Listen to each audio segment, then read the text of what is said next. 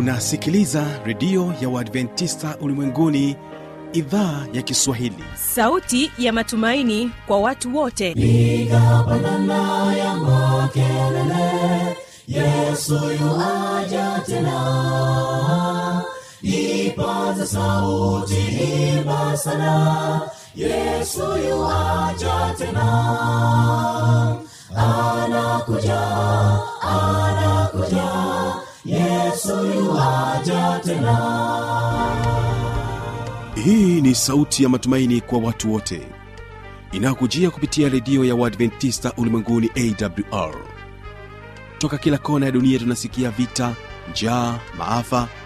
Hivyo washiria marejeo ya mwokozi. Piga panda ewe mlinzi yesu yuwaja tena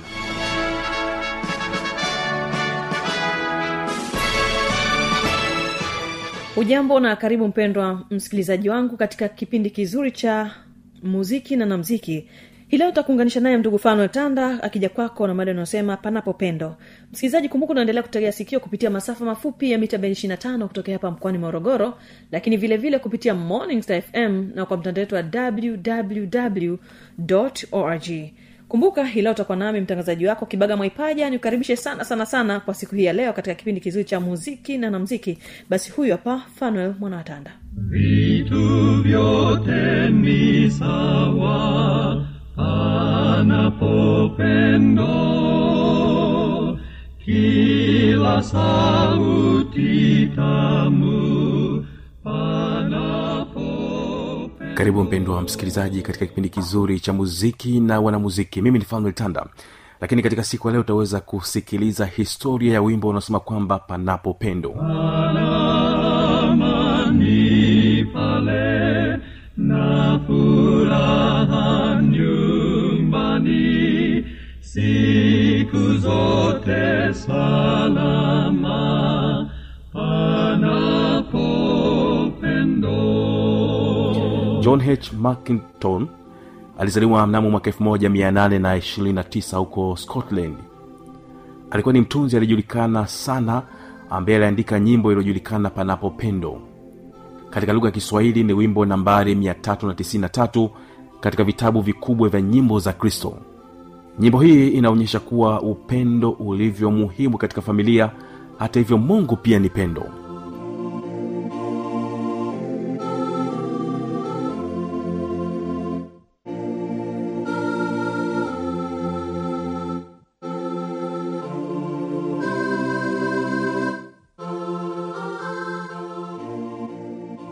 david o. Mckay ambaye alikuwa ni mwanazuoni na mwalimu wa dini nchini marekani nukuu yake inasema kwamba nyumba ni nafasi ya kwanza na yenye ufanisi kwa watoto kujifunza masomo ya maisha ya kweli. Heshima wema kujizuia thamani ya elimu kazi uaminifu na kusudi la upendeleo wa maisha. Hakuna kitu kinachoweza kuchukua nafasi nyumbani katika kulea na kufundisha watoto na hakuna mafanikio mengine yanayoweza kulipa fidia ya kushindwa kutekeleza majukumu nyumbani. Yesu niwe wako wako kabisa.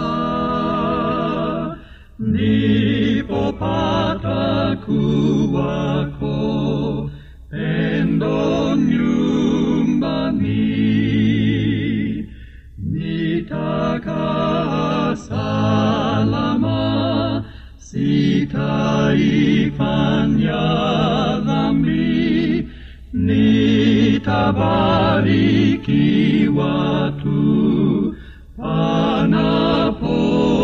pendo. Mark norton alikuwa anajulikana kama mshairi kwa sababu maneno yake katika aina ya muziki ambayo alikuwa anautengeneza yalikuwa ni yana hisia ya pekee katika jamii huko scotland na sio tu katika scotland hata dunia nzima. Wimbo huu john aliuandika kwa kuangalia maisha halisi ya wanafamilia wanaoishi. Na kitu pekee ambacho kinaweza kuwapatia amani wanafamilia ni furaha pamoja na kumcha mungu.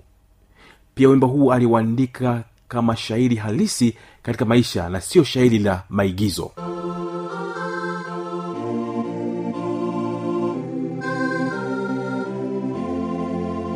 wimbo huu wa panapopendo una zaidi ya miaka mia moja toka uanze kusikika na toka uanze kuandikwa katika vitabu mbalimbali vya nyimbo za kristo pamoja na tenzi za rohoni. Lakini bado maneno yake ni halisi na hata katika maisha ya sasa bado maneno haya yana ni halisi katika maisha kama unavyoyasikia maneno haya panapopendo vitu vyote ni sawa panapopendo kila sauti tamu panapopendo pana amani pale na furaha nyumbani. Hakika panapopendo furaha hii nyumbani panapopendo hapana machukizo panapopendo chakula ni kitamu mashamba ya sitawi maisha ni kamili hakika panapopendo hayo ni mashairi hayo ya john ambayo aliyatumia kuweza kuandika. Aliandika kwanza kama mashairi lakini pia akaandika kimuziki wimbo huu ambao tunaupata hivi sasa kwamba panapopendo vitu vyote ni sawa panapopendo kama unavyosikia huo mziki. Hakika vitu vyote ni vitu vyote ni sawa panapopendo kila sauti tamu panapopendo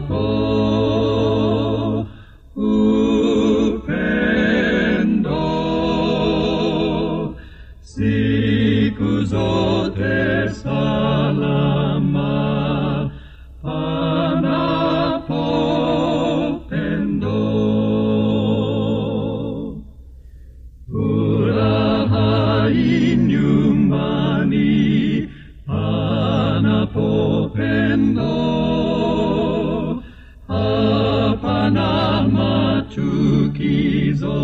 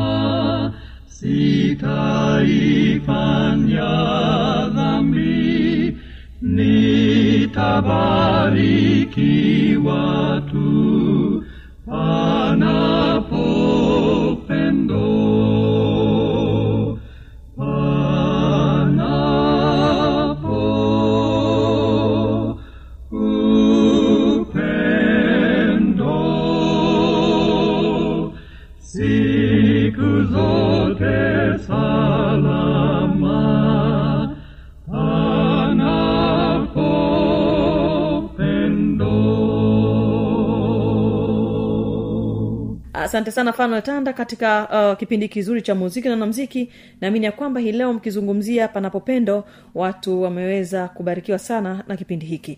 Nikualike katika kipindi cha pili ambacho ni kipindi cha maneno yaletayo faraja na hii leo tutakuwa naye mwinjilisti marwa anakwambia majibu ya mungu kwa maombi yetu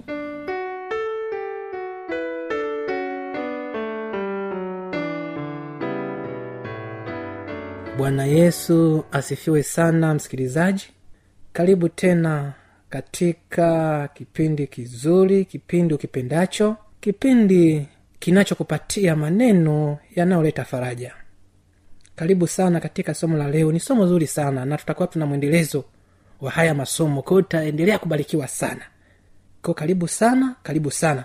Na somo letu la siku hii ya leo lina kichwa kinachosema majibu ya mungu kwa maombi yetu sehemu ya kwanza. Majibu ya mungu kwa maombi yetu. Bwana yesu asifiwe sana.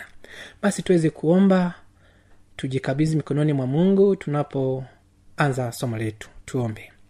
Baba mungu wa bwana wetu mungu mkuu mwenye enzi na utukufu asante kwa upendo wako asante kwa ajili ya msikilizaji Tun- tun- tunakushukuru na tunakuomba sasa ukatufunike kwa mbawa zako tulipotanga mbali nawe. Lakini basi tunahitaji maneno yako ya faraja. Maana tunaishi katika ulimwengu ambao unahitaji faraja. Mimi na msikilizaji wako tupatie faraja ya neno lako katika jina kwa yesu amina. Majibu ya mungu kwa maombi yetu sehemu ya kwanza ndiyo somo letu. Msikilizaji karibu twende pamoja katika somo la leo mungu amekuwa ni mwaminifu sana kwa watu wake. Mungu amekuwa akijibu maombi. Lakini mungu anataka tumweleze haja zetu. Anatambua tunachokihitaji. Na maombi yanaweza kupata majibu. Ombi linaweza kupata jibu tukimwomba mungu. Kwa sababu yeye ameahidi na ahadi zake ni za kweli. Ombeni nanyi mtapewa. Tafuteni nanyi mtaona. Bisheni nanyi mtafunguliwa hizo zote ni ahadi za mungu. Lakini sasa lazima tuelewe ya kwamba maombi yanaweza kupata jibu la ndio. Bwana yesu asifiwe sana. Kama tumeomba sawasawa na mapenzi ya mungu. Maombi mengine msikilizaji yanaweza kupata jibu la hapana. Kama hatujaomba sawasawa na mapenzi yake mungu. Huo ndio ukweli. Biblia inafundisha na kusema hivi katika kitabu cha yakobo 4 aya ile ya tatu. Andiko linasema hata mwaomba wala hampati. Hata mwaomba wala hampati. Mm-hmm. kwa sababu mwaomba vibaya ili mvitumie kwa tamaa zenu. Msikilizaji hapa andiko liko bayana liko wazi ya kwamba tunaweza tukaomba tusipate kwa sababu tunaomba vibaya. Kwa hapa cha kujifunza ni kwamba kumbe kila mmoja wetu anatakiwa kuomba vizuri. Ukiona huja umeomba kitu fulani hujapata jitasimini jipeleleze. Kwa nini nimeomba hiki na sijapata? Kumbe kila mmoja wetu anatakiwa kuomba vizuri ili mungu ampe jibu la ndio na wala si hapana kwa maombi yake. Maana unapoomba kitu unatazamia upate kitu maana andiko linasema mwaomba vibaya hampati. Kumbe mtu anaomba vizuri anapata. Bwana yesu asifiwe sana. Kwa neno la mungu linatupatia faraja kwamba anayeomba vibaya hapati anayeomba vizuri anapata. Na sasa tutaangalia anayeomba vizuri anaombaje na anayeomba vibaya anaombaje. Sasa msikilizaji tunapaswa tutambue umuhimu wa maombi maana ya maombi kwa sababu somo linasema kwamba majibu ya mungu kwa maombi yetu. Kumbe mungu anajibu ila tu tukiomba vizuri. Bwana yesu asifiwe sana. Lakini pia maombi mengine yanaweza kupata jibu la subiri. Maana mungu kwa hekima yake anaweza kuona ni vyema mtu asubiri kwanza. Unaweza ukaomba kitu fulani sawa kabisa. Una umuhimu nacho sawa kabisa. Ila kuna wakati mungu ataruhusu. Kwamba kwa wakati kama huu kitu hiki kinakufaa. Kwa unapoona umeomba sawasawa mapenzi ya mungu na kwa wakati huo kwa mtazamo wako kwa wakati wako mungu hajafanya Aa, wakati wa bwana ukifika atafanya. Bwana yesu asifiwe sana. We subiri kwanza wakati wa bwana ukifika atafanya. Bwana yesu asifiwe sana. Huenda wakati huo ukaomba bwana asikupe jibu wakati huo lakini kwa wakati wake atafanya. Mfano huenda ni kijana mdogo anaweza kuomba mungu ampatie mke au mume. Wakati hajafikia umri wa kupata mke au mume na anaomba kabisa ana miaka kumi na tatu kumi na nne au kumi na tano anaomba e, mungu nipe mme nipe mke mzuri huku hajafikia umri. Ah, hilo ombi sio baya. Anatamani jambo jema ila kwa wakati haujafika. Ukimwomba mungu omba mungu wakati ukifika nipe lakini si unaomba wakati huo kumbe wakati wa bwana wa wewe kukupatia haujafika. Bado kijana mdogo. Soma kwanza. Jipange kwanza. Umri ukishafika mungu atakupa. Bwana yesu asifiwe sana. Lakini pia unaweza ukakuta mtu anaomba huenda anaomba mchumba. Lakini mtu huyo ajafanya maandalizi ya kutosha. Huenda mtu huyo anaishi kwa shemeji anaishi kwa mjomba hana hata godoro hana hata kitanda. Anaomba apate mke apate mchumba sasa rafiki mungu hawezi akakupatia huyo mchumba. Atakwambia aa subiri. Jipange kwanza. Tafuta godolo tafuta kitanda. Alafu sasa utapata mke. Kwa mtu anaweza akaangaika jamani mbona mke sipati? Aa, kuna vitu ambavyo mungu anataka tuvifanye kwanza. Kuwa na mke ni jambo jema ila tengeneza mazingira kwanza maana biblia inasema kwamba ndoa iheshimiwe. Jipange kwanza uwe na godolo uwe na kitanda omba mke na mungu atakupa mke. Bwana yesu asifiwe sana. Lakini ukiharakisha harakisha unaweza ukaoa sawa kabisa lakini baada ya kuoa basi mambo yasiende vizuri. Na ukaanza kujuta. Fanya maandalizi kwanza maana mungu ni wa utaratibu na yeye anajibu maombi kwa utaratibu.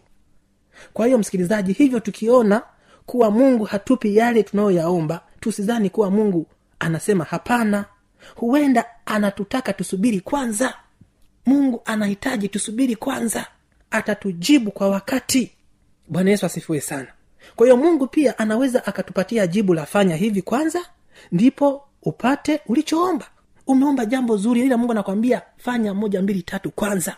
Alafu utapata kile unachokihitaji labda nitoe mfano mwingine. Katika biblia tunapata mfano wa yule kipofu aliyeomba aponywe upofu wake alipakwa tope machoni na akaambiwa aende akanawe kwenye bwawa la siloam ndipo apate kuona. Na neno hili tunalipata katika kitabu cha yohana sura ile ya tisa aya ya sita na ya saba. Biblia inasema alipokwisha kusema hayo alitema mate chini akafanya tope kwa yale mate akampaka kipofu tope machoni aya ya saba. Akamwambia nenda ukanawe katika bwawa la siloamu. Maana yake aliyetumwa. Basi akaenda na kunawa akarudi akiwa anaona. Bwana yesu asifiwe sana. Kwa hiyo mungu alimpatia sharti huyo mtu aliyetaka kuona kwanza kwamba nenda kanawe. Mungu alikuwa na uwezo wa kumponya pale pale lakini akamwambia "Aa, nenda kanawe.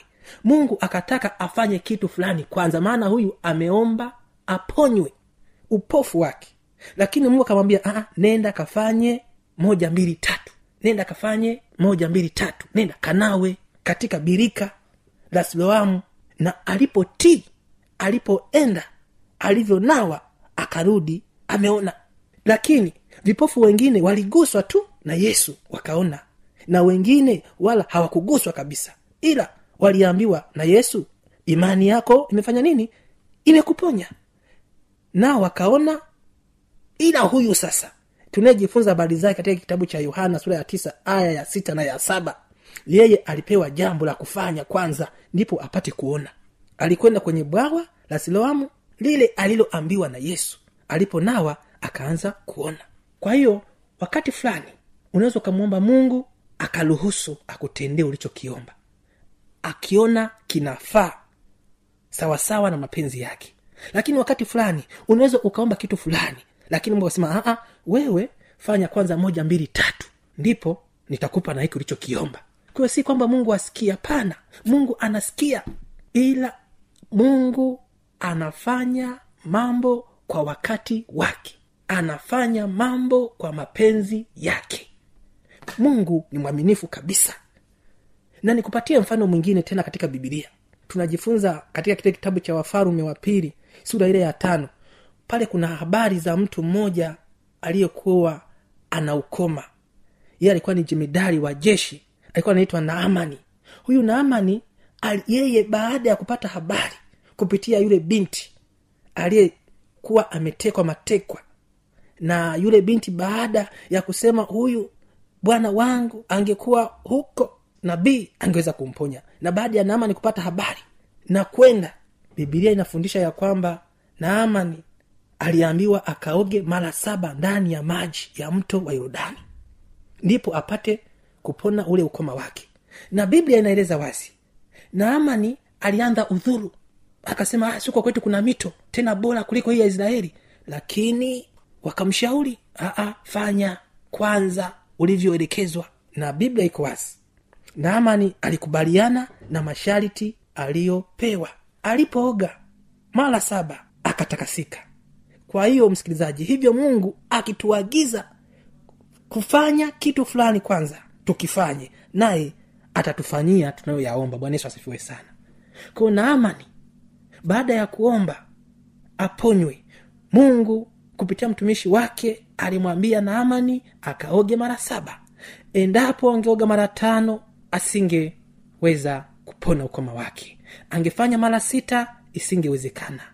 Akatimiza haki yote kwa kuoga mara saba katika ule mto yorodani na hatimaye akatakasika. Kwa hivyo ndivyo bwana anavyohitaji watu wake tuwe. Tuwe watu wa maombi tuwe watu wa kuacha mapenzi ya mungu yatimizwe tuombe sawa lakini tuache mapenzi ya mungu yatimizwe. Bwana yesu asifiwe sana. Kwa huenda umeomba vitu fulani huenda hujapata jitasimini. Je kuna kitu chochote ambacho nimekifanya ni kinyume na mapenzi ya mungu? Jitasimini. Lakini pia jitasimini kwamba huenda mimi nimeomba lakini kumbe wakati wa bwana haujafika wa kufanya. Endelea kuomba na bwana atafanya. Bwana yesu asifiwe sana. Basi haya ndiyo maneno yalitayo faraja. Bwana atubariki sana. Lakini pia unahitaji faraja unahitaji maneno mengine ya faraja unahitaji aya zingine za biblia za faraja lakini pia unatamani kuuliza swali katika biblia. Basi namba yangu ni sufuri sita tano sita ishirini na nne kumi ishirina tano. Na namba yangu ya voda ni sufuri saba tano nane thelathini na mbili hamsini na saba kumi na moja hiyo ndiyo namba yangu. Piga simu kwa ajili ya kuuliza swali au huenda jambo lolote unahitaji faraja katika neno la bwana. Nami mtumishi wake taweza kupatia maneno ya bwana yaletayo faraja. Karibu sana wakati ujao majibu ya mungu kwa maombi yetu sehemu ya pili. Basi tuombe tunapohitimisha na kufunga somo letu. Baba mungu wa bwana wetu asante kwa sababu tumeona unajibu maombi na unajibu kwa wakati wako. Lakini pia wakati fulani tunapoomba tujichunguze je tunaomba sawasawa huenda wakati fulani tunaomba kwa ubinafsi ndio maana hatupokei baraka hizi. Lakini sasa tunachokuomba na kukusihi ukatufundishe kuomba kama wanafunzi wako ulivyowafundisha. Msaidie msikilizaji nisaidie nami pia tuziamini ahadi zako. Na tena tunakuomba na kukusihi ukatuandae katika juma lijaro kwa maneno yaletayo faraja. Katika jina kwa yesu bwana wetu amina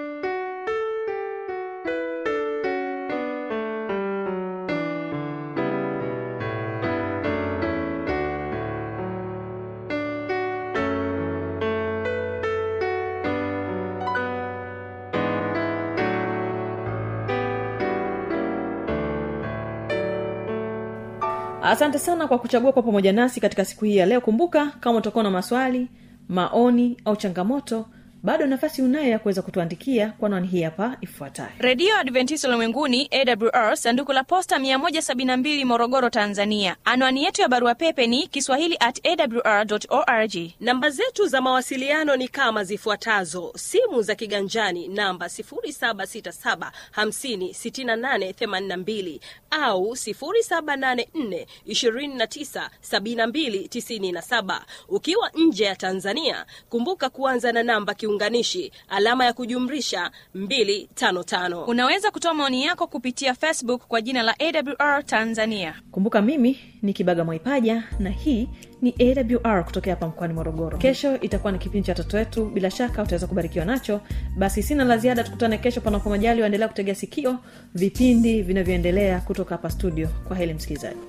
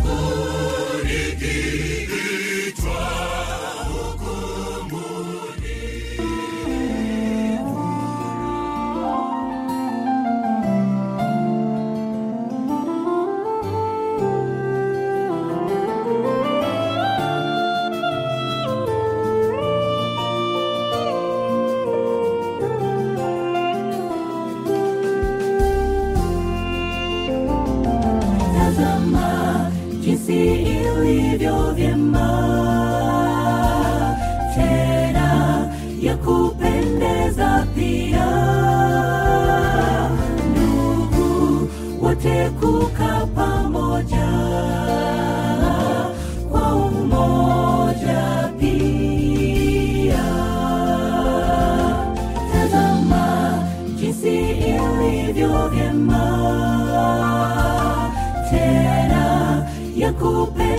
kupendeza pia. Ndugu wote kukaa pamoja